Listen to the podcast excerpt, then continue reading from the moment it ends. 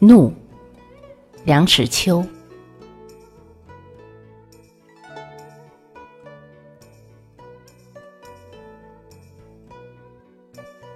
一个人在发怒的时候最难看，纵然他平素面似莲花，一旦怒而变青变白，甚至面色如土，再加上满脸的筋肉扭曲、自裂发质，那副面目实在不仅是可憎而已。俗语说：“怒从心上起，恶向胆边生。”怒是心理的，也是生理的一种变化。人逢不如意事，很少不勃然变色的。年少气盛，一言不合怒气相加；但是许多年事已长的人，往往一样的火发暴躁。我有一位鹰长，已到涨潮之年，并且半身瘫痪。每晨必阅报纸，戴上老花镜，打开报纸，不久就要把桌子拍得山响，吹胡瞪眼，破口大骂。报上的记载他看不顺眼，不看不行，看了怄气。这时候大家躲他远远的，谁也不愿逢彼之怒。过一阵雨过天晴。他的怒气消了。诗云：“君子如怒，乱数传举；君子如止，乱数传矣。”这是说，有地位的人赫然震怒，就可以收拨乱反正之效。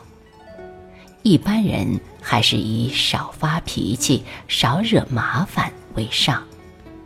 盛怒之下，体内血球不知要伤损多少，血压不知道要升高几许，总之是不卫生，而且血气沸腾之际，理智不大清醒，言行容易愚愤，于人于己都不相宜。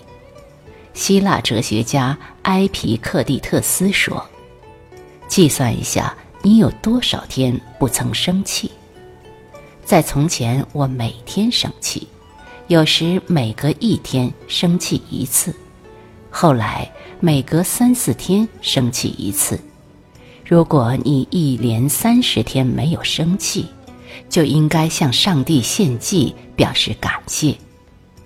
减少生气的次数，便是修养的结果。修养的方法说起来好难。另一位同属于斯多亚派的哲学家，罗马的马可斯·奥瑞利阿斯这样说：“你因为一个人的无耻而愤怒的时候，要这样的问自己：那个无耻的人能不在这世界存在吗？那是不能的。不可能的事，不必要求。”坏人不是不需要制裁，只是我们不必愤怒。如果非愤怒不可，也要控制那愤怒，使发而终结。佛家把嗔列为三毒之一，嗔心甚于猛火，克服嗔恚是修持的基本功夫之一。燕丹子说。血勇之人怒而面赤，脉勇之人怒而面青，骨勇之人怒而面白，神勇之人怒而色不变。